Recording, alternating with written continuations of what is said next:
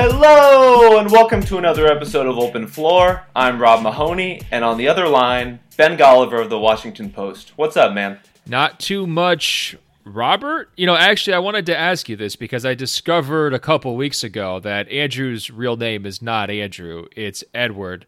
And, you know, Rob, are you really Rob, or do you have an alter ego, a pen name, or something else that you're trying to slip uh, over on the readers? You know, I wish I were secretly a Seamus or something, but it's just Robert. So sadly, not too interesting.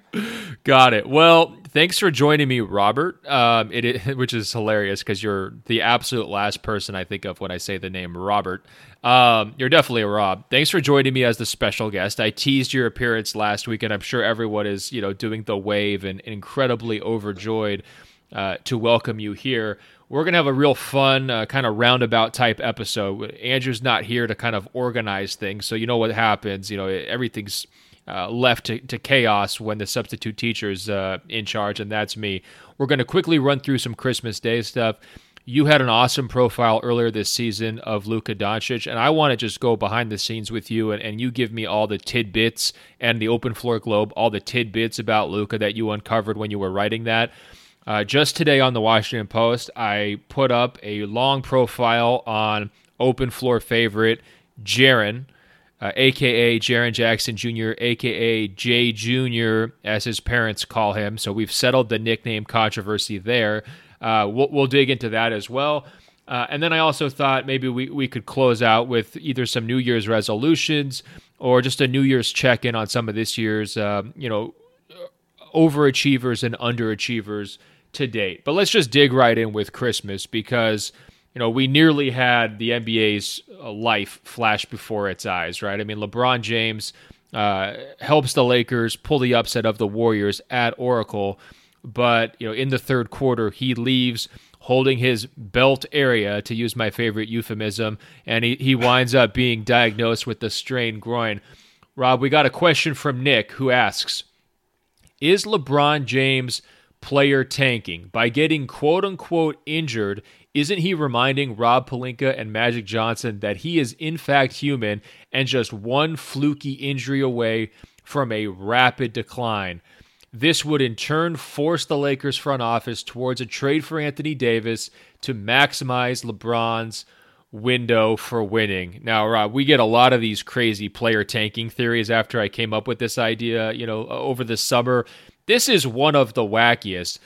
But I raise this issue because did you have Kobe flashbacks? I mean, obviously it wasn't as serious as the Achilles injury, but when you have this Lakers megastar, this guy who so much of that franchise is kind of built around, uh, so much of the league is built around with that showcase game on Christmas Day, just getting record ratings, and he comes up lame.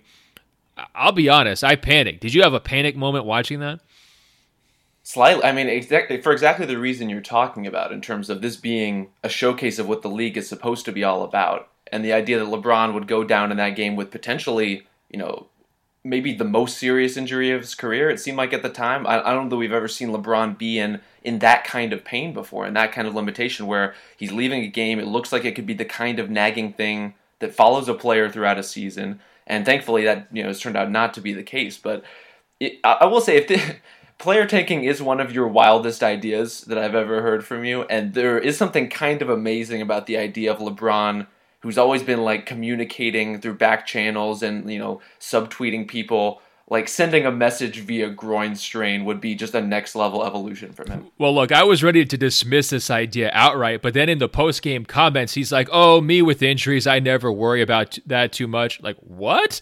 like you can just control how you heal, and then the next day he announces on Twitter that you know he dodged a bullet and everything is going to be fine, and and they've listed him as day to day going forward, although he will miss. Uh, his first game in more than 150 games uh, when the Lakers play the Kings on Thursday night. I, don't know. I mean, I understand that LeBron is supposed to be superhuman, but does he have that level of body control where he could just kind of like flip the injury switch on and then switch it off? I don't know. Well, I think the only the only flaw in this theory, as far as I'm concerned, is that do we really think that Magic Johnson, who's like the master of the wink wink tampering violation on national television, do we really think he needs to be convinced that the Lakers need as many stars as they can possibly get? That's a good point because I was at Oracle Arena. There were a lot of Lakers fans there, and I, I tweeted a photo of one Lakers fan who had a big sign that was like calling out the Warriors fans for being bandwagoners uh, while wearing a LeBron jersey, which I thought was just perfect. Uh, the spelling was wrong, of course. I mean, there was you know lots of grammar errors. It was just a, a, fantastic scene. But it was a little surprising that Magic wasn't like sitting right beside him with his own sign saying, "AD, you could be playing on Christmas if you just forced a trade to LA, but you're sitting home and no one's talking about you." I mean, I could see Magic uh, maybe resorting to those lengths. Yeah, I mean, if anything, he needs to get out in front of this thing in an even more visible fashion. Just absorb the tampering fines. Just get on record. Make sure everyone knows what your intentions are. I don't see any problem with it. Hey, while we're on the subject of AD, um, we did get an interesting question. Uh, well, two questions actually. First, uh, F- Finley asks Did the Pelicans make an inevitable negotiation with uh, Anthony Davis harder for themselves by not keeping either DeMarcus Cousins or Rajon Rondo. Those are both bigger names than their replacements, and the team was winning with them in the rotation more than they are this year. Uh, although I think it's pretty similar uh, when when Cousins was on the court, but in any event, uh, he continues. I don't see how they can add a big name by trade this year. So aren't they just relying on loyalty if if they want to keep AD? And I think they're you know might be something to uh, what Finley is saying. You know, one theory I have had is that you know Anthony Davis has been pretty careful in public not to. Um, you know, not to push the issue in terms of, you know, his unhappiness or impatience or anything like that.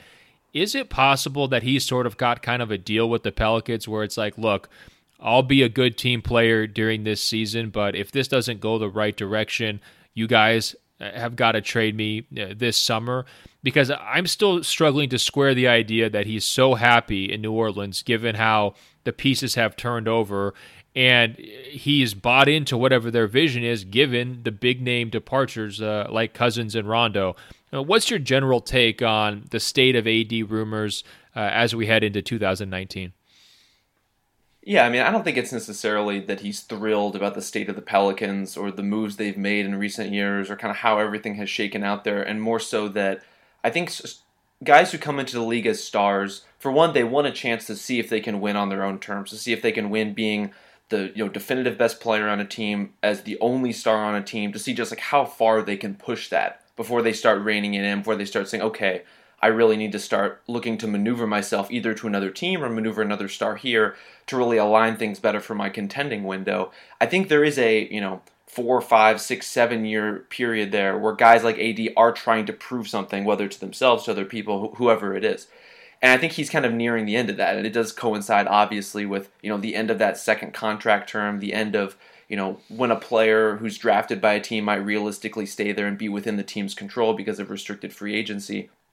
So when you start to look at that and you know where Davis might be mentally right now in terms of his investment with the Pelicans, I think he has every reason to be all in for this season because realistically they're not going to trade him, and so he doesn't have a lot of alternatives as far as that goes. But looking forward, I think you know I, I think he is going to be looking around. I think he is going to be measuring his options. And yeah, I, I, don't think it's necessarily him being perfectly content with where he is so much as that New Orleans overall may have treated him well as a city and the Pelicans as a franchise may have done right by him in certain ways. But ultimately, he's going to have to make a, you know a cold calculation for himself in terms of what's best for his career. Yeah, I do want to maybe push back a little bit. I, in my mind, if he played the madman card, if he just came out and said, you know what, this situation sucks, you got rid of all the players I didn't want, I don't know if ownership really cares, we're never going to be a contender, I want out I'm pretty convinced that New Orleans would buckle. You know, I, I, they're they're loving to talk about, oh, we're never going to trade Anthony Davis. We wouldn't trade him for Beyonce, as Alvin Gentry says. Okay, that sounds well and good if you've had those kinds of conversations and they've been positive with Anthony Davis. But if he were to wake up and just say, you know what, enough's enough, and really press the issue, uh, I think that he could probably call their bluff. Which is why I kind of am wondering if they've just got a handshake agreement here, you know, behind the scenes where it's like, look, it's in everybody's best interest for Anthony Davis to kind of you know play nice this season, and then if he does want out down the road, you know maybe they'll help facilitate it. I mean, to me, it seems like that's where this is going. Uh, the only question is kind of uh, the timing route. Um, I'm wondering, as you watched Warriors Lakers, are you? This is kind of the hot take question. Are you convinced the Lakers could be a Western Conference Finals team? And then again, looking through this Davis prism, if you were him watching Warriors Lakers, uh, you know, on Christmas, does that become a situation where you're like, okay, you know, you don't want to overreact to one game, but okay, these guys could really push uh, and really make some noise here. Anthony Davis really could be the piece to kind of lift the Lakers up to the Warriors level and really make this things interesting next season. Well, I, I, do think they have a chance to be a Western Conference finalist, but it has more to do with the vacuum in the conference than them. Where you know because the Rockets have taken a step back or you know have fallen off a little bit, that there is that opening and there's no you know clear heir apparent to it, and so it defaults to okay, you know who are the contenders here, and when you go through that list, a team with LeBron is going to jump out, and when they have performances like they did on Christmas, they're going to jump out even more so. But I think Davis is in a weird position with that, where especially with LeBron missing a good chunk of that game because of his injury and you know the other guys having to kind of take it home. He's almost in a position like where where Kobe was when the Bulls were considering trying to trade for Kobe, and they almost had to gut their entire roster. You know, it was going to be the the hall of you know the Luol Dengs and the Ben Gordons and the Kirk Hinrichs and whatnot. And this this young promising team was going to be basically completely unloaded to try to get Kobe. And so it's like if you're Anthony Davis and you're watching that Lakers game on Christmas, the guys who are winning that game, are they even going to be on that team if the Lakers trade for you? Uh, if you like Lonzo, if you like Brandon Ingram, if you like Kuzma, are those guys even going to be on the roster anymore? That's a good point. You know, if you're Magic Johnson selling Anthony Davis, it's like you know, you're trying to really emphasize the aura of the Lakers being back, of the Lakers fans cheering at Oracle Arena and waving at the Warriors fans as they left the the building early, as opposed to like really digging into the nitty gritty of the roster because half those guys uh, might be needed in the trade package. Um, what were your other impressions, I guess, uh, from that Warriors Lakers game? Just being in the building I expected a lot more from Golden State. Their guys seem focused and ready to go before the game. You know, Steph is out there just, you know, swishing uh, his logo bombs just one after another. Uh, and then he again struggles basically for the seventh straight time on Christmas. He failed uh, to get to 20 points. He's averaging like, you know, 12 points per game on Christmas. And uh, he's, he's shooting like below 30% on Christmas. It's just kind of a weird, uh, you know, oddity of his career. Uh, and you know the the rest of the team kind of followed behind that. You know, I thought LA did a really nice job of double teaming Steph and KD, forcing the ball out of their hands. But look, that's not like a rocket science strategy, right? I mean, when Golden State is at its best, you can't get away with doubling guys because Klay will make you pay, because Draymond will make you pay with his playmaking, because Iguodala is sitting there in the corner on the backside, like ready to make you pay. But the strategy worked because you know, Golden State's offense just looks really choppy and top heavy right now. Uh, and as soon as the Stars were giving the ball up, you have guys like Jerebko and McKinnie just tossing up bricks. Uh, you've got you know Draymond looking looking not comfortable at all uh, with his shot, and Klay is is clearly in an extended rut. Uh, you know, this is the the big question for you, I guess, Rob. You know, given all that are we looking at this as you know the Warriors you know, kind of coasting through the regular season, or did you see anything that might pop up as problematic, you know, come May and June for them?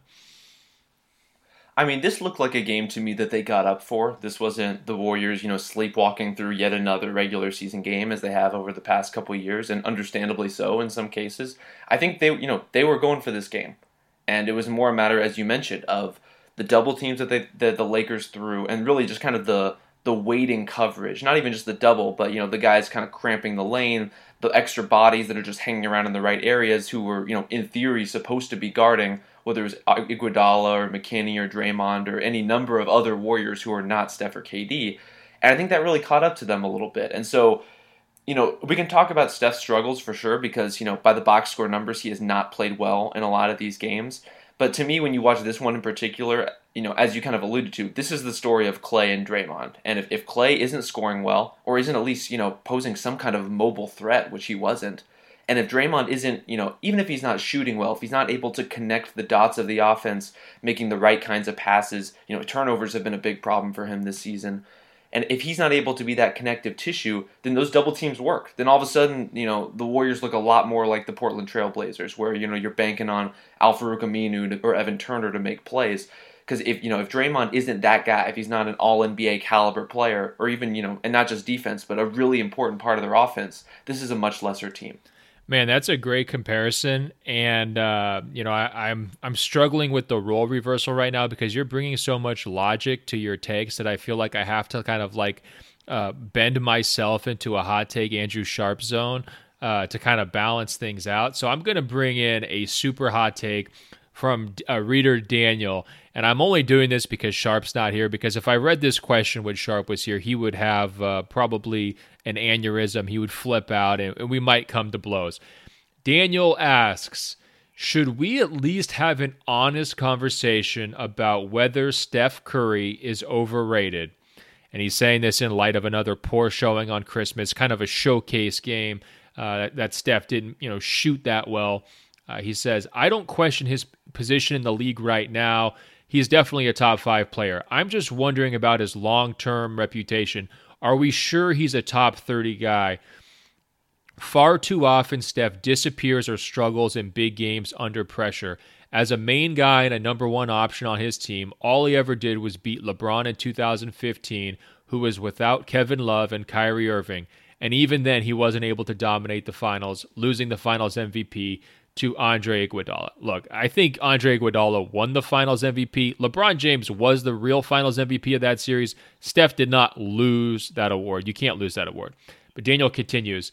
Anything that Steph did after Durant joined the team doesn't really count. Steph still hasn't gotten a signature finals moment, even when KD has dominated in high pressure situations. Like I said, this is a very hot, outside the box, unorthodox take from Daniel. I'm just curious though, like you, laid out a lot of the the logic behind why you know a Steph Curry off night translate to such doom uh, for the Warriors because of those supporting guys. Uh, but can we truly explain what's happening to Steph, uh, you know, individually? I mean, he even said after the game, "I don't know what's going on. It was a tough night. Uh, he he was, you know, a little bit down on himself uh, during the post game interviews." Uh, is there any kernel of truth to what Daniel's saying, or is he just flinging stuff against the wall? I mean, I think there are kernels of truth to each of those specific circumstances. When you're looking at a single series, a single game, you can find reason why reasons why Steph struggled within that game or within that series. It's just when you try to thread the needle between all of them in this narrative that Steph isn't what other people think he is, that he isn't a top X player, that he isn't a worthy MVP, or you know, however you want, whatever line you want to draw and whatever asterisk you want to try to put on Steph's career, it's it's that connection that I think is where it gets a little weird because yes, Steph did not, you know, did not perform well in certain games or in certain series, but ultimately the Warriors are not the Warriors without him. They run their, you know, when he's not in the lineup, when he's, you know, even even just on the bench over the course of a game, when they run their sets, those sets have no shape. When, you know, when they try to push in transition, their transition game looks entirely different. One of the best teams of all time basically looks completely out of sorts when he's out of the lineup. And so I have a hard time reconciling that with the idea that okay, he struggled in these certain games. He's you know whether they're marquee games or not because of how important he's been to that team overall. And it's you know the the Finals MVP thing. I, I think we really just need to put to bed. I mean, to me, Steph was the Finals MVP of that series. I have a world of respect for Andre Iguodala, but Curry's ability, like in this game, to draw and handle pressure is what won the Warriors that series. So if you look at the contrast between what the Warriors were in the 2015 finals and the way they played on Christmas, a lot of that difference is the fact that Steph was able to get the ball out of those pressure situations and his team was able to capitalize on them. And that doesn't happen. You know, Draymond's not a downhill player if you don't set up that double. Andre Iguodala isn't getting open shots if you don't set up that double. Klay Thompson's not pulling up open off the curl if you don't set it up. And so just because Curry's at the beginning of plays rather than the end of them is a very strange way to put a demerit on his career, and one of the things I never really understood. But I mean, to, look, look, Daniel, if if you're saying that Steph isn't what we may think he is, he isn't a top X player because all he ever did was beat LeBron. I, I don't even know how to respond to that. Yeah, it's not like he didn't beat LeBron in his prime. I mean, come on, that was let's not diminish that accomplishment. By the way, two-time MVP, unanimous, and 73 wins. That counts for a lot historically, and I think that Steph, uh, you know, that that top 30 category, he's there. I mean, at least to me. Uh, real quick though, defending what Daniel said, I do think that Kevin Durant earned both of his finals MVP awards. And I do see some kind of revisionism where people try to say, well, look, the Steph impact is what sets up Durant, uh, you know, makes it, you know, possible for him to do what he does. There's no question that those guys have a really nice interplay when they're clicking, and it's a mutually beneficial relationship, just like the Steph and Draymond partnership before Durant got there was incredibly mutually beneficial with Draymond's playmaking and, uh, you know, the, the high screen and roll stuff they used to always do uh, just really you know making opportunities uh, available for Steph, uh, you know, kind of vice versa. Uh, but I, think that what we're seeing when guys like Klay Thompson and Draymond Green, very good players, uh, have off nights and everything falls apart. To me, it does reinforce this the consistency and the value of what Kevin Durant is able to do, and his ability to do that stuff in huge moments should not be undersold or taken for granted and just say, hey, look, you know, he's only doing it because Steph is out there. That's not the case. I mean, KD had multiple incredible finals performances uh, the last two years. Uh, you know, Steph helped, but Steph was not the guy who, you know, kind of like gets all the credit for that. Like like some Warriors fans uh, tend to, uh, you know, praise him with.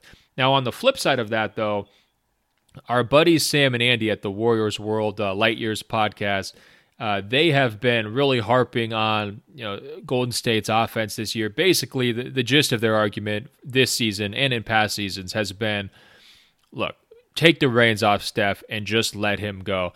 And I would say that you know Kerr's very egalitarian approach to the offense doesn't bother me all that much when I'm watching it on television because I definitely see where he's coming from.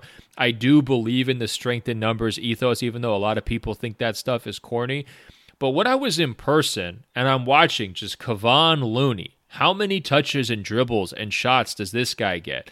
Jerebko chucking up wide open three pointers that, look, if Steph has three guys on him, that's still a better shot than what Jerebko is throwing up in those situations. A big part of me was thinking, look, Sam and Andy are onto something here. Maybe Steph, you know, looks, you know, worse in some of these high uh, pressure moments because he doesn't have the same level of freedom and empowerment as a guy like James Harden, uh, as a guy like Russell Westbrook, as a guy like LeBron James, and that maybe our perception of Steph Curry would be different uh, in these you know these bigger showcase games, if not for Steve Kerr.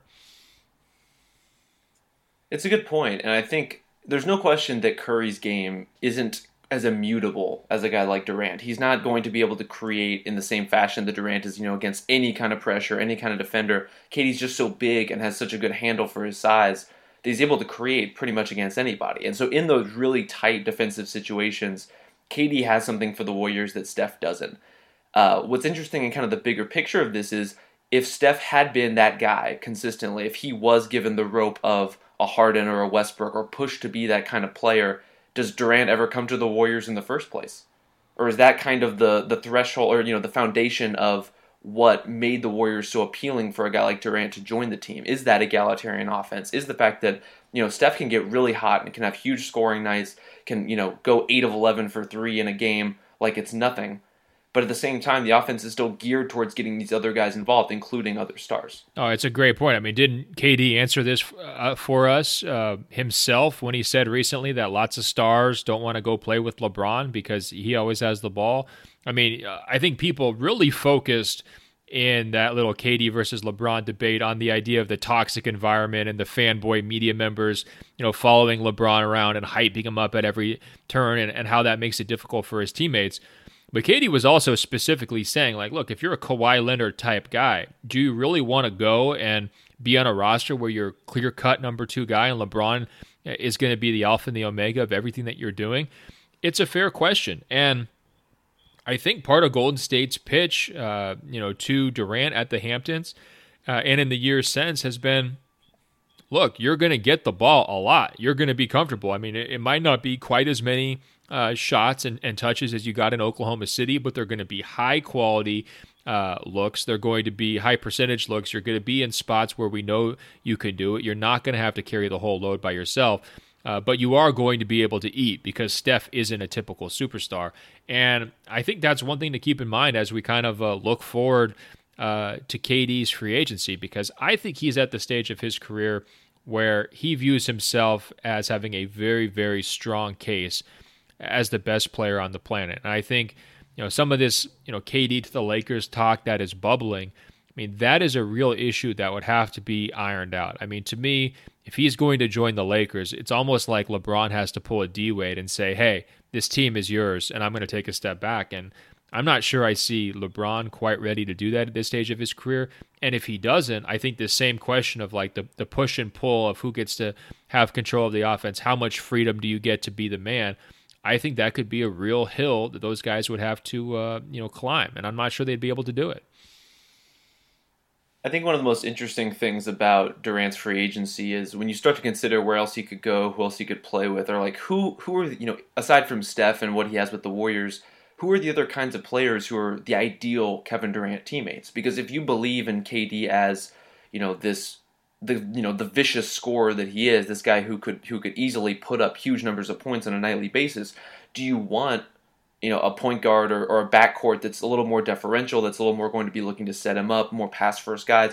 Do you consider him as you know? Do you want to pair him with more of a star big man, even though you know Kevin Durant's not necessarily the most natural pick and roll practitioner himself in terms of guy who's going to be setting up like a rolling big. He's pretty good at it, but he's not a guy who's going to be doing it on the same level as, you know, the high caliber guards of the league.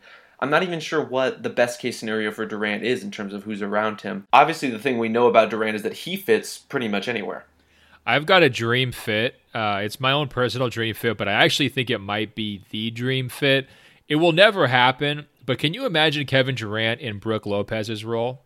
so like you've got Giannis going downhill. It would be like a supersized, more refined version of the Westbrook and Durant pairing from earlier in their career, where instead of having Westbrook toss up all these layups that he winds up missing, you've got Giannis slicing through the paint, getting dunk after dunk like he has all season, right? But then you'd have Kevin Durant in the stretch five role where you surround those guys with three shooters. They'd be incredibly versatile defensively.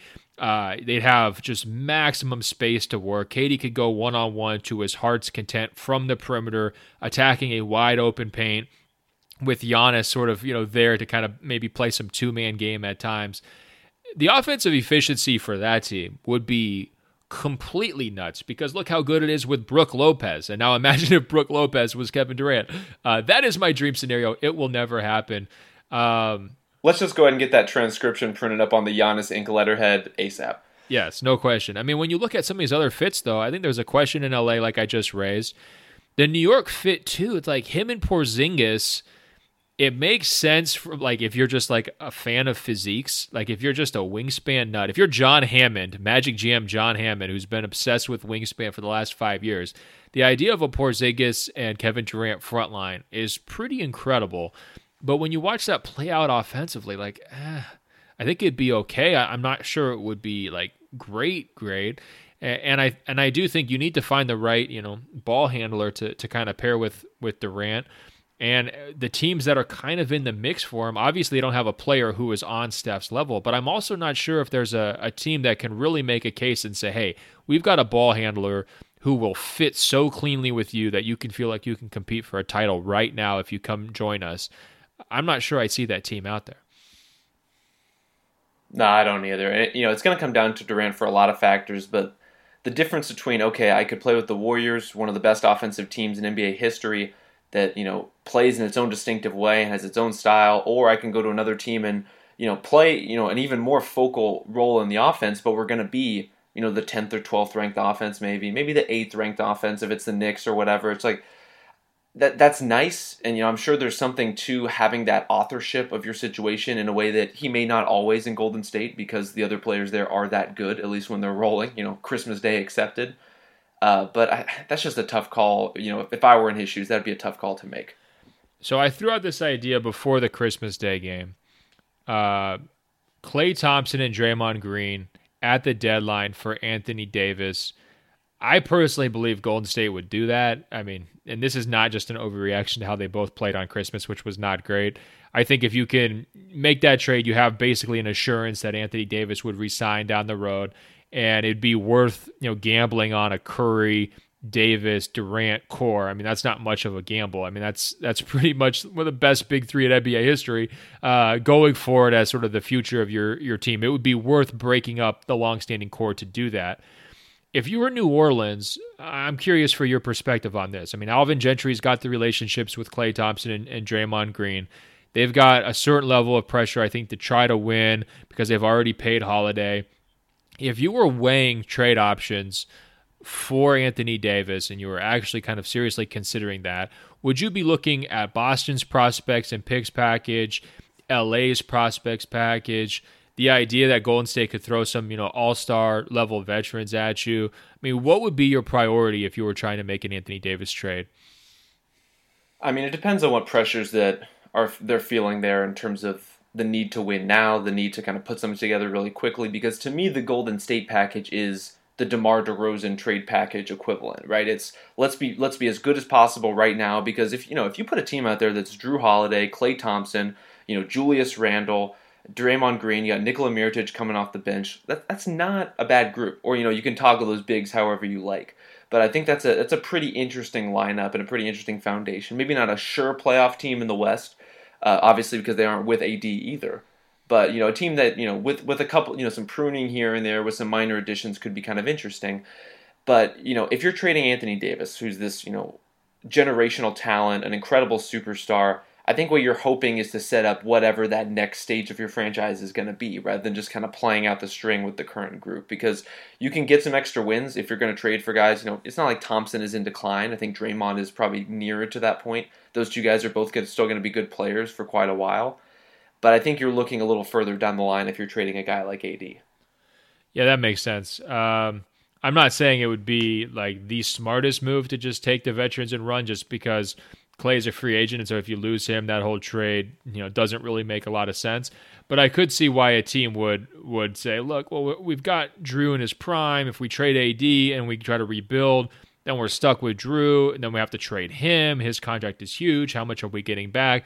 Like the the path to a tank for the Pelicans, uh, from a contract perspective. Uh, is more difficult, I think, uh, than it, than it might seem at first glance. Okay, we already you know, bagged on Steph Curry a little bit. The other guy who was really taking a lot of heat on Christmas was obviously Philadelphia's Ben Simmons. Uh, Peter writes in, I'm increasingly convinced that Simmons will never be a smooth fit with Joel Embiid and Jimmy Butler. Will he even be worth a max contract in Philadelphia, given those two guys are going to be on the roster with him and they're going to be commanding big contracts themselves? When should Philly consider trading Simmons for maximum value, and what returns would be worth trading away a player of his quality? So there's a lot to unpack there. Um, I will say first, look, Simmons struggles the most against elite defenses. Boston is like very, very, uh, you know, perfectly geared to frustrate him with their personnel, with their intelligence, with their overall just aptitude, team defensively. So I think Simmons looked worse on Christmas than he's looked on the average game.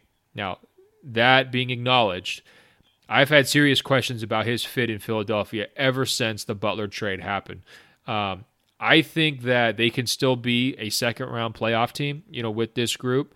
But when I'm looking sort of long term, big picture, I'm not sure if the best team built around Joel Embiid if you've also got Jimmy Butler locked in, and look, they have to re sign him, otherwise, that trade was an absolute mess. So I'm just going to assume Jimmy Butler is back. I tend to agree with Peter that Simmons isn't a part of this group going forward. And I think I would seriously explore trading Simmons next summer because he'd still be on the rookie contract because teams would view him as being capable of being a number one option.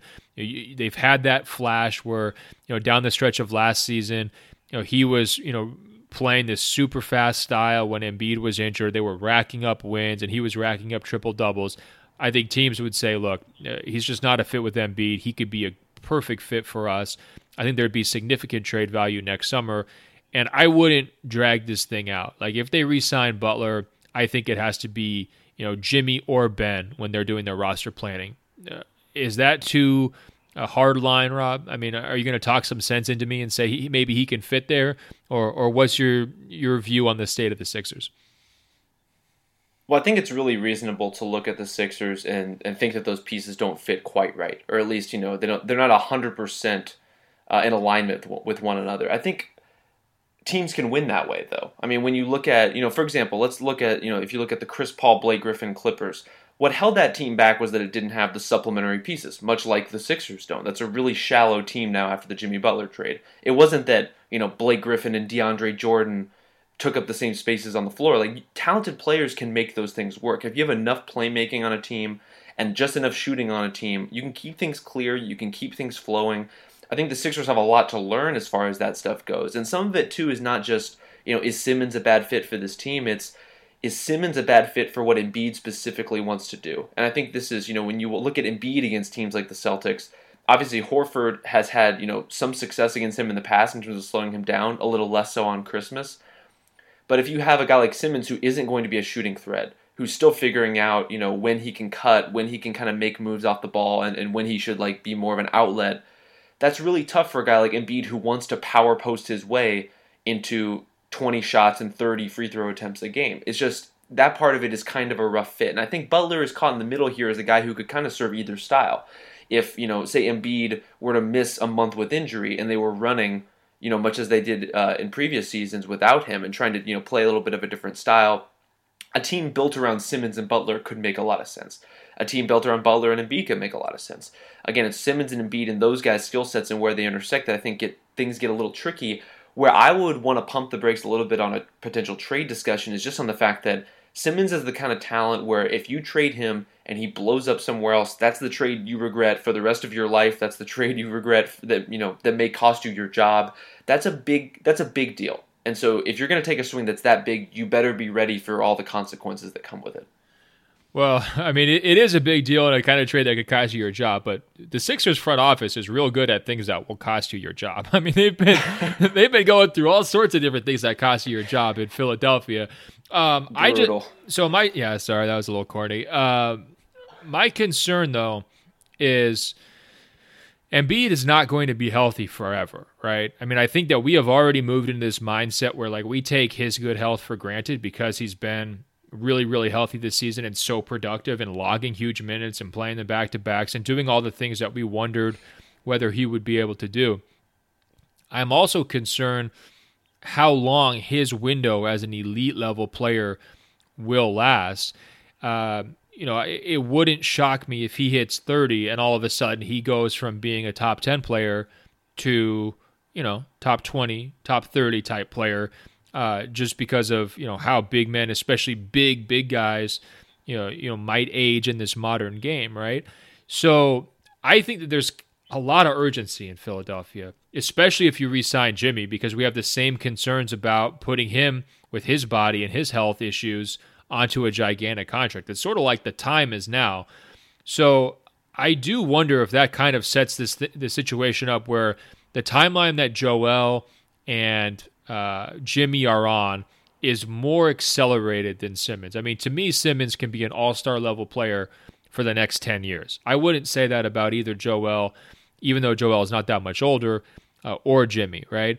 And so if, if you have that tension, you have that, that pressure to make the process and all that tanking pay off with serious uh, postseason results. If you go out to the Celtics, say, in the second round again, and you're feeling this like local heat to kind of get over the hump and, and to deliver on all the hype with these superstars, I can see it happening. And look, also, as a guy who loves Ben Simmons and defends Ben Simmons on a daily basis from Andrew's hateful tweets that he's always sending me, and hopefully Andrew's listening to this in Oman. He told me he would. So, Andrew, chill with the Ben Simmons hate text. Uh, I think that there's a lot of better situations out there for him. To me, if you put him in the same kind of framework as as Giannis in Milwaukee right now, that team is really good. I don't know if they're 50 wins out of the gate good, but I think that's probably a 45 win team with Simmons, shooters, and kind of like a, you know a, a passable defense. I mean, to me, that could be really exciting, but also an effective squad. And when I look at you know his own vision of himself in terms of being kind of a franchise player, uh, you know, being uh, you know, kind of uh, the face of a team, which is what it seemed like he wanted to be when he's, you know, coming in, uh, you know, after kind of a, a, short-lived stint in college and and being the number one pick and and having all of that next LeBron type hype. I don't see that being possible in Philadelphia either, and so I could see this. It almost reminds me a little bit of like, uh, you know, the Penny and Shaq thing being over before it really, really took off. I wonder if that's where Embiid and Simmons are heading. Again, this is obviously coming with the caveat of its speculation, but I think there's some smoke building here, and not just because of what happened on Christmas Day. Well, there's definitely smoke, and I think a lot of it comes from, as you mentioned, the fact that they acquired Butler, which I think widens their window in a certain respect in terms of you know this is a team that's going to be you know looking to win as soon as possible and is more viable by having a guy like Butler on the roster, but it also does shorten it. It, it you know it's shortening that ability to to really stretch this thing out and play the long game with a guy like Simmons, where if you're saying, okay, he can't shoot now, but maybe in five or six years he'll be the kind of player we need him to be. You can't play that game with Butler on the roster, at least not with him as a you know a critical part. And so, you know, that acquisition more than anything else, I think, changes the priorities of the organization, or at least publicly changes, you know, what, what they seem to be and, and puts the Sixers in a pretty different space. I mean, it, it's it's tough, and you know, personally, I would be exhausting all options to try to make those guys work together, just because the talent is so incredible. But I think there is a pretty defensible stance where if the market is there and you can get guys who you think might be a better fit to take a swing on trading Simmons. But again, it's just it's just going to depend on you know what you're getting in return and if, if those pieces are really worthwhile. Yeah, in terms of return trade packages, I mean, I think you're getting multiple really good picks, or you're getting another quality young prospect or an established all star level player and a pick. I mean, I think Simmons has still you know, very high trade value because of his uh, his ability to be the lead ball handler for a good offense, because of his age, and because of his you know your ability to lock him in long term. You know, you're trading for a, a piece that you can build your whole roster around, and those you know don't come along every day. I mean, it's almost similar to like the Harden trade. You know, when Oklahoma City you know moved him to Houston. I mean, I think you'd be able to get uh, hopefully a better package than what Oklahoma City got there, but you would be selling high if you traded him this summer, no question. All right, let's shift gears here, Rob, to uh, Luka Doncic, and I teased this earlier. Uh, you wrote a profile on Doncic and just sort of the state of the Mavericks earlier this season. Uh, since that profile ran, Doncic has only further taken off. I mean, he's hitting step back threes to win games on seemingly a nightly basis. If, if you believe, you know, the NBA Twitter diehards uh, who are just in love with this guy. Uh, I'm curious of the stuff maybe that didn't make your piece or the stuff that has sort of lasted and lingered with you as a writer since you wrote that. What what is the thing that kind of uh, you know you, you take away from your experience of writing that story or of the Luka Doncic experience? I mean, what is sort of that lasting thought for you? I mean, one of my favorite parts about reporting a piece like that is, you know, you talk to as many people as you can, you know, coaches, players, executives of the team, opponents, you know, anyone you can you can get a couple minutes with, and just trying to get their, you know, unfiltered, unbiased, undirected thoughts about, you know, what's the first thing that comes to mind for you with this particular guy, kind of where their brain goes. And I think so many people, especially with the Mavs, were just so tickled by how much Luka seems to enjoy playing, like how much fun he has. Uh, which is a thing that he kind of alternates when I watch him. It's like half the time he's having a lot of fun, half the time he's kind of a moody teenager. And I think that balance is really interesting for basically an NBA superstar. Something that, you know, we've had guys who are really talented like LeBron right out of the gate, uh, but who have been super media polished in a way that Luka is not. You know, he's coming up in an environment with Real Madrid where he was kind of cloistered and protected uh, from having to do many interviews, from having to do, you know, be a public figure. And even over there, where you know soccer stars are you know the the A1 billing and guys who play basketball they may be famous on a case by case basis but just nothing like it is in the US. And so seeing him kind of uh, figure out how what kind of public facing figure he is, what kind of star he's going to be. Uh, because you know he's the guy who, as you mentioned, is on the court hitting game winners, hitting clutch shots, but he's also the kid waiting in the tunnel for LeBron James's jersey, and I think that combination of things puts him in, in such an interesting place. Well, plus his swagger is just through the roof, right? I mean, that's one Unreal. thing I, I noticed uh, in that video. They did a movie kind of tracking his his journey to the draft. I think NBA uh, TV put it out, or or someone uh, maybe over at TNT did it, and he's like, you know, opening scene, he pops out of a Lamborghini with the door raised, and you're like, oh, okay, like this is not uh, some kid who was playing for Wichita State last year. Uh, but it does seem like to his, you know, kind of to a degree, like he's already been a pro, so he understands what you know goes involved with that, and he's already been pretty well decorated, so he's sort of comfortable in his skin from that standpoint, and he knows he's really good at basketball, so the, the swagger is there. But there's still that transition process that you're describing, where it's like it's one thing to do it you know, in, in Eurobasket or the ACB league, but it's another to do it when you're taking a charge from LeBron James in LA, when you're hitting that corner three over the Portland Trailblazers to send the game to overtime on the road, and your teammates are, are putting their hands up like, oh man, we can't believe this kid just did this. Uh, there is a, a, real transition process. You know, what's Carlisle's role in all this? How do you how do you think he's uh, you know, kind of handling this because for years the reputation was, you know, that's where like young players' careers go to die, right? Like he's going to be so hard on you and he's going to be so demanding and he's going to play the vets, uh, you know, in, in, favor of you, especially the ball handling vets, that it's a tough fit. But it seems like it's been the opposite. I mean, he seems like the happiest guy in the league. Yeah, I mean, you saw a little bit of that from the moment they drafted him. From you know Luka's first press conference with the team, that Rick seemed to be you know particularly fond of him more so than other young players who have come and gone through the Mavs. Uh, and I think that that part of it is definitely there. There's an investment throughout the organization. They recognized, you know, even before Luca really started to blow up, even when you know he was, you know, kind of okay in the preseason.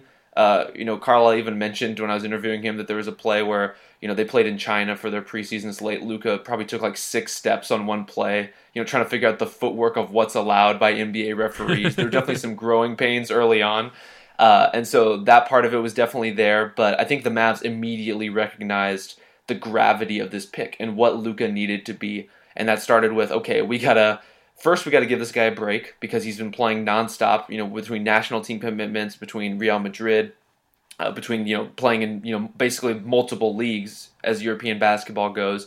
We need to give this guy a break, and then when he comes in, we need to get him in shape, which has been an ongoing battle. And he's he's already shed quite a bit of weight since the beginning of the season, which has been I think pretty huge for him just in terms of the endurance uh, but you know that's something that a lot of rookies go through in terms of you catch guys with their hands on their knees a little bit, trying to get used to the conditioning of an 82 game schedule.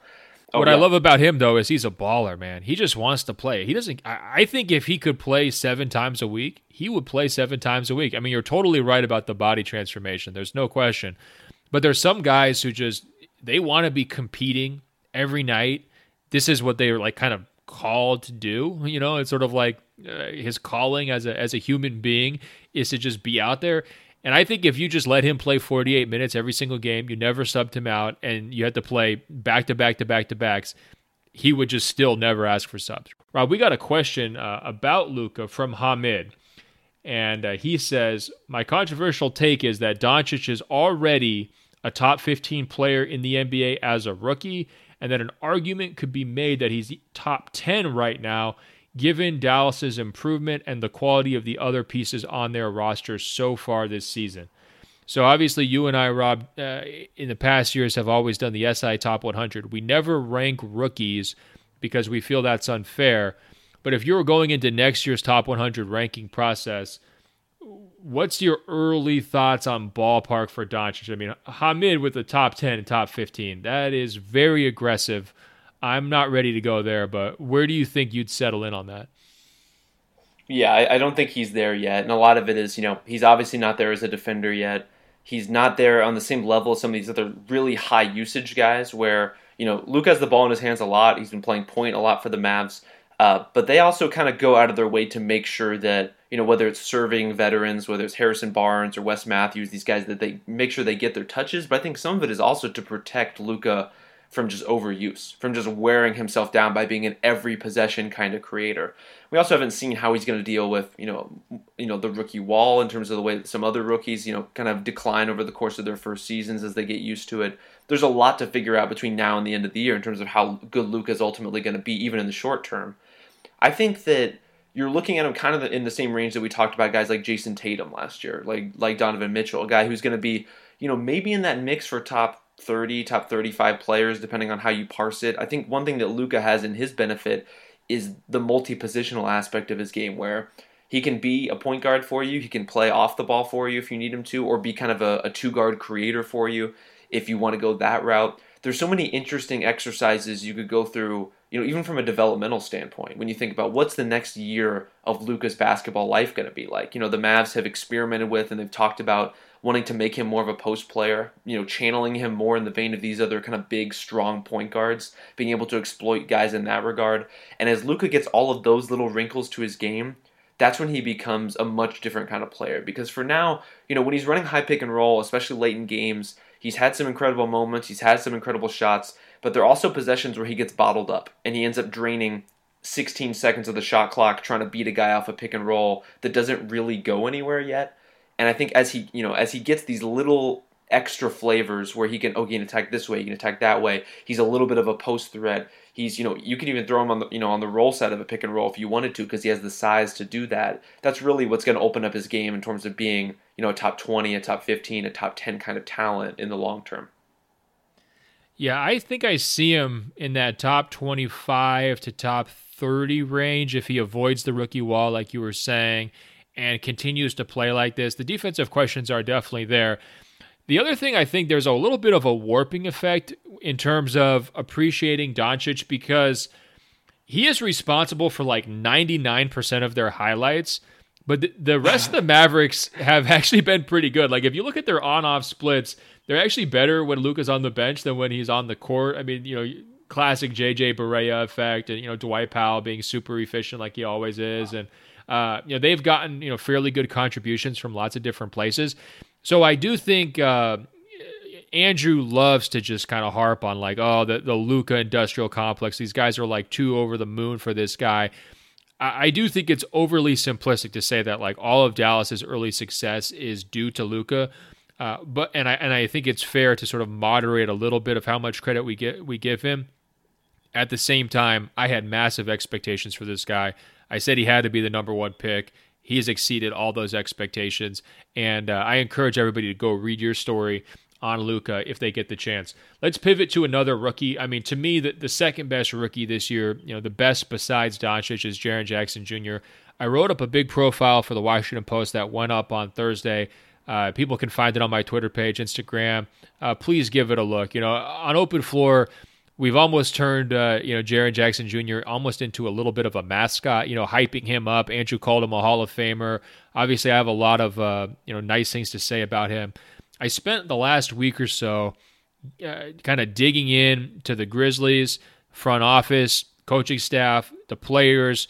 You know, Jaren's parents talked to Jaren a little bit about how did he get to this point as an NBA player where at 19 years old, he's comfortable hitting three pointers over LeBron James, and he's capable of playing pretty high level defense for you know as a starter on a team that's defined by its defense uh, and has been for years and years, and and understanding the intricacies and and sort of how he's been molded to kind of you know hit the ground running as a rookie.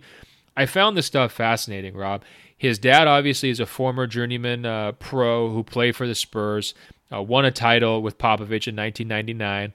Uh, his mother is a high powered lawyer. She's actually the Michele Roberts of the WNBA. She's the executive director of their uh, players union.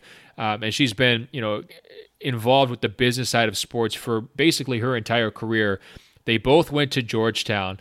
Uh, they said they told me if Jaren wasn't a professional basketball player, he would have been a lawyer that he loves to be, you know, debate things around the kitchen table. They play bananagrams, like they're this board game family uh, where everybody's competitive and they're trying to sort of, you know, raise this guy to think for himself and, and to study uh, and to, to immerse himself in, in, what he needs to do. And right off the bat in Memphis, Marc Gasol took a look at, you know, Jackson's off-court approach, how he is willing to do this, you know, the the memorizing of opponent tendencies, strengths and weaknesses, how he was able to call out other teams' plays before they took place. And Gasol, I think, really saw a kindred spirit uh, in Jackson Jr. And the piece kind of dives into that. Uh, I'm curious. I know you got a chance to read it. You know, what did you take away uh, from you know Jackson's upbringing uh, or his current uh, state of affairs in Memphis uh, after reading that? I mean, I think my first takeaway was that I was immediately struck by how Jaren Jackson Jr. became the ultimate Ben Golliver player, which is that he was basically groomed in a basketball lab based off of written instructions from Gregg Popovich. Like the Spurs DNA in this story is so strong, and it really comes through in a lot of the way that you know we experience his game in terms of the way he moves around the court in terms of just the the innate sense of court awareness this there's there's a role playerness to Jaren Jackson Jr. that I'm sure he inherited from you know the way his dad played on some level from that you know accumulation of knowledge from how you know the right way to play the game quote unquote which I know has a lot of uh, a lot of baggage to it that kind of terminology but there really is something like that to the way that Jaren plays uh, but speaking of Jaren, you mentioned earlier in the podcast that you think the pod uh, that you think the uh, the nickname debate with Jaren is over. I'd say Doodlebug is is a strong contender, uh, a nickname that his parents apparently referred to him when he was younger. Oh, he's string bean, sweet pea, doodlebug, dude. I mean, this guy had an unbelievable uh, string of nicknames, but his family now calls him Jay Junior. And I think I want to induct us into his family. I think the Open Floor Globe is now a part of the Jackson family. And so I think from now on, I might just call him Jay Jr., and people are going to have to get with that. You mentioned the Spurs. I loved how Jaren Sr. compared Marc Gasol and Jaren Jackson Jr. with Tim Duncan and David Robinson. I mean, the parallel is there for sure. I mean, Gasol, you know, later stage of his career, uh, you know, future Hall of Famer uh, you know, gets this young kid, immediately senses both his talent and his work ethic, and essentially commits himself to developing the young player and to kind of teach him the values, those Spurs like values, and, and the Grizzly Grizzlies like values in Memphis, to make sure he's doing the right things, you know, on and off the court.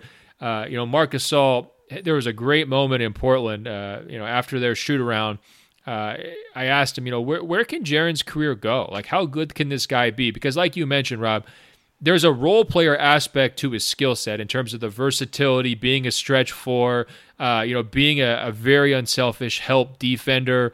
You know that that's not necessarily what we think of when we think of a star but there's also this incredible athleticism. You know, this ability to be a, finisher around the basket, a guy who's, you know, the Grizzlies think, you know, a year or two down the line is going to be pump faking from the three point line and and unleashing counters to get all the way to the rim to, to finish plays, uh, kind of as a playmaker. You know, there's this element that you know Jaren Jr. took from watching like the incredibly athletic Oklahoma City Thunder, his favorite team when he was growing up uh, you know, the Kevin Durant and, and Russell Westbrook Thunder. There's that element to his game which really gets me excited. When I asked Marc Gasol that question, the moment was incredible. I'll never forget it. He pointed up and said, "Look, do you see a ceiling? You know, basically, this could go as far as he wants to take it." Uh, you ask the Grizzlies front office. I mean, they feel like he's a foundational piece for 15 years. Coach Bernie Bickerstaff says, "Look, defensive player of the year. That's on the table for him." Uh, his teammates are already referring to him as, you know, quote unquote, the franchise, you know, when he's 19 years old. And uh, I think that the main takeaway I had from spending time around him was that when you have a support structure and a talented player, that combination together can really make special things happen. You know, I think uh, he couldn't have asked for a better mentor in Marc Gasol. They've already kind of hit it off, like I mentioned earlier but his parents too, in terms of you know letting him realize that okay, you're in the NBA, but we still want you to sign up for spring classes. Like you're still going to be taking classes for for college credit online, which Jaren's doing. He also, by the way, volunteered to be a player rep for the Grizzlies at 19 years old. He's probably the youngest player rep, uh, you know, for the you know NBPA in the history of, of that organization. I, w- I would bet usually that's kind of a veterans role. Uh, and uh, his interest there, of course, you know, goes to his mom's influence as the lawyer, as the person who's involved in the business of basketball. He's just interested and wants to know what the topics are and to be engaged. Special kid off well, the court. I have, I have to say, I have to say too, I never expected to be genuinely touched by a detail about a player wanting to be his team's player rep, which, as you mentioned, has generally gone down to you know the guy who they just throw it to somebody on the team, uh, you know, as a as a requirement. But the fact that Jaren did this, and the fact that his mom was, you know, the executive director of the Women's Association, there was a there was kind of a touching uh, synergy there. I thought. Oh, again, it's like he's he's made from a lab. Like it doesn't seem like that should be real. The other fascinating detail was Jaren Sr. Uh, it, was a coach and sort of molded Jaren Jr. along the way, but he didn't necessarily coach him at every step. He was a volunteer assistant in high school uh, when Jaren was already kind of a McDonald's All American. Um, they spent a lot of time together, you know, in the driveway, kind of honing his skills, right? But Jaren Sr. was ahead of the curve. He saw the unicorn thing happening before it actually happened. And he wanted uh, his son to be able to shoot the three pointer, uh, to be comfortable shooting the three pointer. So all of their shooting drills, even though Jaren Jr. Uh, grew up as a big man, all of their shooting drills started from the outside in, and then defensively, he didn't want uh, you know Jaren Jr. to just be this low post shot blocking type of guy. So all of the the work that they would do from a player development standpoint on the defensive end was about stepping out to switch, you know, hedging, uh, you know, tracking ball handlers, keeping smaller guys in front of you, moving laterally, being versatile. And when we're looking at sort of the major trends of the NBA here over the last couple of years, the positionless basketball, the switching defenses we saw in last year's playoffs, like that's exactly where the game has gone. So again, it's that combination, that power of having an incredible body uh, like Jaren Jr. does to be able to do those things, but also to have the support structure that kind of points you in the right direction and says, this is what you're going to need to be successful at the NBA level for a long time. And it's just really cool to see it come together like that. It really is. And I think, you know, it really sings through, as you mentioned, in the bit with Marc Gasol, in the bit of kind of everyone collectively with the Grizzlies acknowledging not only the, their want for Jaren Jackson to be really good, but kind of their need for him to be good. This is a team that this is, you know, this is kind of their opportunity to snatch one of these, you know, long-standing uh, Hall of Fame level players in the spirit of open floor. Let's just go out there and say it. Uh, you know, one of these guys that could change their franchise. And the fact that everyone who's associated with him seems to acknowledge that and accept it and appreciate it, I think really does set him up to be a, a pretty special guy. No question about it. Um, let's close here, Rob, uh, with just a New Year's check in, if you want to call it that. I'm curious, you know, as we approach January 1st, I always like to say, okay, let's look at records. Um, let's look at recent play. Let's look at point differential and try to kind of pick out some teams that are maybe outperforming who they really are or underperforming who they really will be. Uh, and I'm curious, were there any teams either way that jumped out to you that, that fit into one of those categories? So I've got four, and all four are kind of in the thick oh my of gosh. the Western. Yeah, all four are in the thick of the Western Conference playoff race. So right in that glut from you know six to fourteen of these teams that are just kind of trying to figure out where they're going to fall in the hierarchy. Um, uh, you can so hear go, how stunned I am. You can hear how stunned I am because we don't really usually prepare quite that well here at the open floor. So congratulations, Rob. Let's hear it. Uh, I mean, off the top, I think the Pelicans are a team that is better than 15 and 20. And I think it's very easy to bag on the Pelicans right now. I mean, hell, we spent 20 minutes earlier talking about how we're going to trade Anthony Davis off of the Pelicans and the various suitors. But this one's not too complicated. I mean, it's a really shallow roster that can't adapt to injury, that has had two major compounding injuries on each end of the rotation so far with Elfrid Payton and Nikola Mirotic, two guys who basically had to be good for the Pelicans to be good and have been out of the lineup. And so when you're missing both those two guys on a team that already doesn't have, in particular, any wings, so you can't really stretch and adapt your lineup the way you need to, that team's just not going to be very good. And I keep coming back to the fact that when Davis and Holiday are on the floor together, this team is 10 points plus 10 points per 100 possessions this season. You know, when they have their guys, when they have good players on the floor, this team is good. It's not rocket science, but I think the Pelicans are better than 15 and 20. What do you what do you make of them so far? No, that's a really good take. I mean, I, I guess my question is, okay, they're better than 15 and 20, but are they a playoff team? And I think even with some of the things that have held them back to date, I still have real serious questions about whether they're a top eight team in the Western Conference. You know, if they finish 12th or 13th, um, that would be better when, where, than where they are right now. And I'm sure that their record's going to wind up being better. I'm not sure they're a playoff team, though. Uh, quick take, yes or no? Playoff team. I think probably no, and I think a lot of it's going to come down to this early stretch really hurting them because some of these other teams are going to be better. You know, whether you're talking about the Rockets, whether you're talking about some other teams. You know, I got a couple marked down here that we can go through in terms of other Western teams that can improve, but the Pelicans are really they're really going to have to make some headway just to get into that again that thick of the bottom half of the playoff bracket, which is as competitive as I can ever remember it being, honestly. No question. All right, your second team.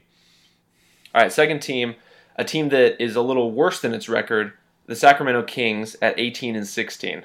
Uh, which I mean, this hurts because we don't get to talk positively about the Kings all that often in the you know the grand scheme of the last 10 years in the NBA.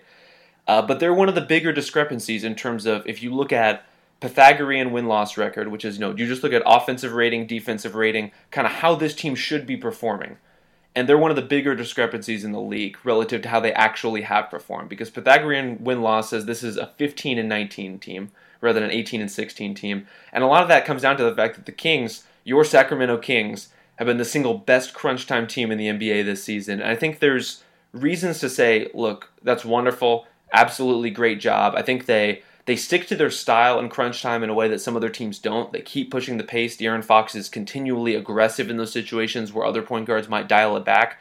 But I'm going to stop a little short of saying this is the best clutch team in the NBA this year. Yeah, um, really good point on that. Also, congratulations on setting a new open floor record for using the word Pythagorean. I think you got it in there twice. Uh, that's probably twice more than we've ever used it previously, but you're speaking my language. I love when the IQ quotient goes up uh, when Andrew's not here. Um, I think that they are good, uh, but again, not playoff good, and they're probably going to settle in right around 500, which is where they are right now. Um, you know, maybe a, a, touch below, but to me, they're still you know, even if they win, let's say 38 games, which is absolutely you know possible for them. That is such a huge step forward from where they've been that uh, you know, they should be that would be the most celebrated 38 win season in a long time if that's sort of where it goes. Um, I'm curious who else you've got on your list. Can I guess that maybe Utah's on there? Utah may perhaps be on there. Utah at 17 and 18 is is significantly better than that, I think. And a lot of that comes down to look a couple things. One, if we look at who has performed well against the West so far, Utah is one of the, the highest ranking teams in that regard. Sixth in net rating against Western Conference opponents, basically plus three per 100 possessions. And they haven't even played the Suns yet. Four games against the Suns left on the schedule. Not to mention they have two against the Cavs, two against the Knicks, two against the Bulls, two against the Hawks. Haven't played any one of those teams yet.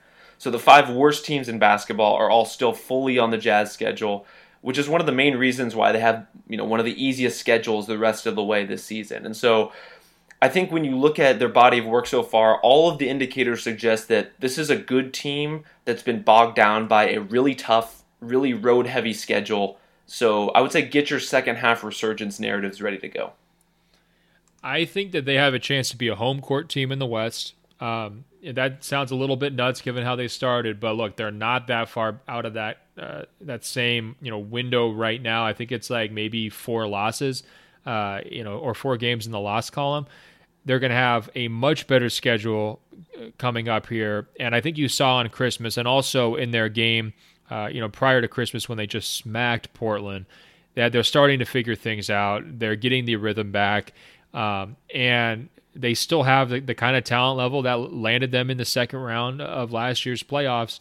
And you know, I was at that game on Friday, last Friday, when they beat Portland 100 to 20, 120 to 90 in the Moda Center. It was Portland's worst home loss in 14 years, and they left the building just stunned. I mean, they were uh, you know dropping in threes from everywhere. Uh, you know, having lots of defensive success against Damian Lillard uh, and CJ McCollum, really, you know, uh, locking up Portland's offensive scheme to the point where, you know, the, the guys were you know being forced to take shots that they're not really capable of hitting. Uh, they just kind of bamboozled it and turned Portland inside and out. And to me, you combine that with the big win on Christmas, And that tells me, look, Utah's behind Portland in the standings right now. That's not going to last for very long. And I'd be a little bit concerned about, uh, you know, the, the Blazers' standings here going forward. They could sneak into the playoffs, I think. Uh, but to me, those were kind of uh, exposing type games. It's like, oh, uh, you're not as good as we thought you were maybe back in uh, in November. Yeah, I mean, if, if anything, the Blazers seem particularly vulnerable to those kinds of ebbs and flows from month to month. Uh, no question. All right, your last team, Rob. Okay, last team, and it's one we talked about quite a bit on this podcast already, is the Mavericks, who I think are worse than 16 and 17. And I think that's because on some level, you are who you are on the road.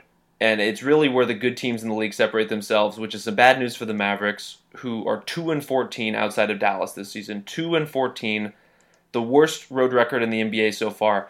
Cleveland has won eight games total and they've won more road games than the Mavericks have. So that's that kind of.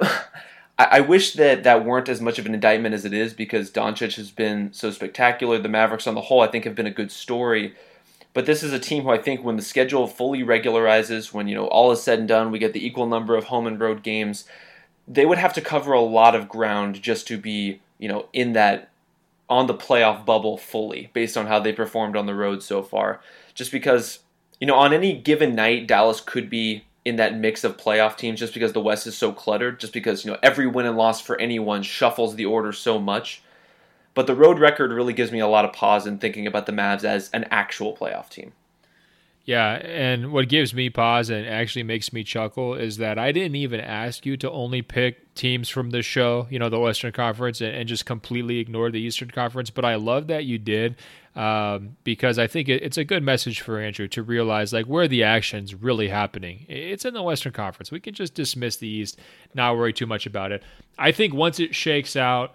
Dallas will be outside of the playoffs. Can you see any scenario where they try to get aggressive at the deadline to boost their playoff hopes, or do you just let this season sort of play out organically and then figure it out in the summertime?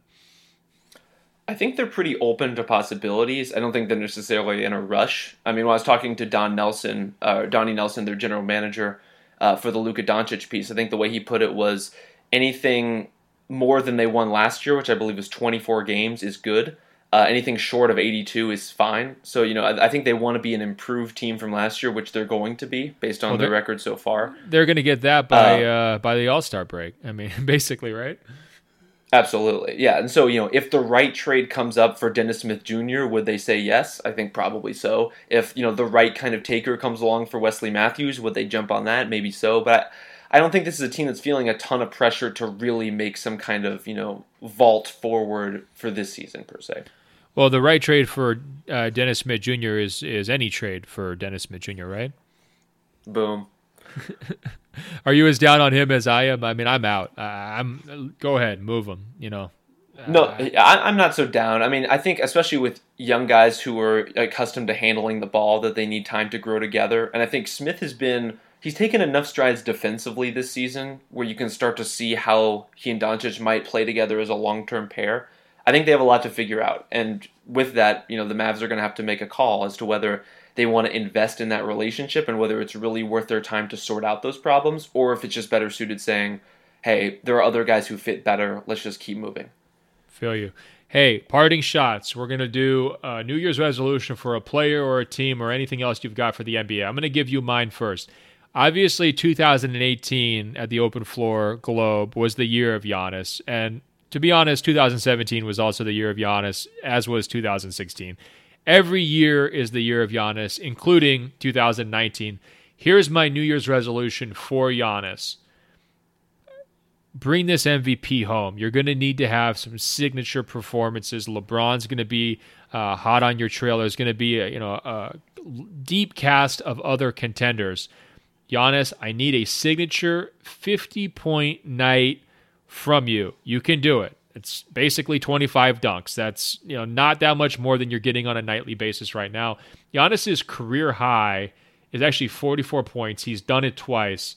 There's untapped potential there, Rob. I need a 50 spot from Giannis as my New Year's resolution on behalf of him. No, I think I think you've earned it. I think uh, I think he's more than capable to be sure. Awesome. What do you got for me? I think we, this is the year Joel Embiid needs to get into meditation. Uh, you know, this is this is going to be a process. This is going to be a process with Ben Simmons and Jimmy Butler. Look, Joel, whenever you're feeling like you're not getting the ball enough, and we've already seen two or three quotes about him feeling like he's not getting his touches, let's center ourselves. Let's get into some Ujjayi breath, and we're gonna roll. We're gonna roll with it. Let it roll off your back. Find your place in the universe, and go out and play the next play. Now you're speaking my language. First of all, Embiid complaining about his role should be a bigger story than it has been, and we've actually undersold that on open floor. So maybe I could double back with Andrew on that uh, next week because that's a great point. Second of all, are you into meditation? I, am sensing with your your name drops of the different styles there that you might be. I've been loving it in 2018. One of the best things to happen to me last year was to finally dig into Headspace and Calm and these other apps and and learn how to sort of you know manage stress and anxiety uh, you know with the help of uh, you know time honored traditions of, of, meditating. Are you into it too? I need to do more, and frankly, I think you'll notice a, a recurring theme with my resolutions is some like vicarious living through these oh. other NBA players. I'm really suggesting things for them that I need to do myself, uh, but but we'll get around to it. Me too, Rob. I got to score 50 in a game this year. There's no question about it. no hey, doubt. Th- thanks so much for pinch hitting, for subbing in for Andrew Sharp. We really appreciate it, Rob. You killed it. Open Floor Globe members, don't forget, email us. Andrew's back next week. He's going to have all sorts of crazy takes from Oh Man. I cannot wait to hear about it. Email us, openfloormail at gmail.com, openfloormail at gmail.com. And don't forget, go to Apple Podcasts – find our page and leave us those five star re- ratings and reviews because we really appreciate them. Just search for Open Floor on Apple Podcasts, find the page, scroll down, tap five stars. It's just that easy. We're like your Uber driver, your Postmates delivery guy, whatever else. You know, we're in your life on a regular basis. Show us a little love. Uh, we appreciate it. Also, you can always find us on the world famous radio.com. Until next week, Rob, I will talk to Andrew. Another great edition of Open Floor is in the books. Did you know Locked On has a daily podcast for all 30 NBA teams? If you're a Lakers fan, search Locked On Lakers. A Celtics fan, search Locked On Celtics. Warriors fans, search Locked On Warriors. Yes, all 30 NBA teams have a daily bite sized podcast on the Locked On Podcast Network. Search on Apple Podcasts or Google Podcasts for Locked On, your favorite team. Or tell your smart speaker to play podcast Locked On, your favorite team. It's the Locked On Podcast Network, your team every day.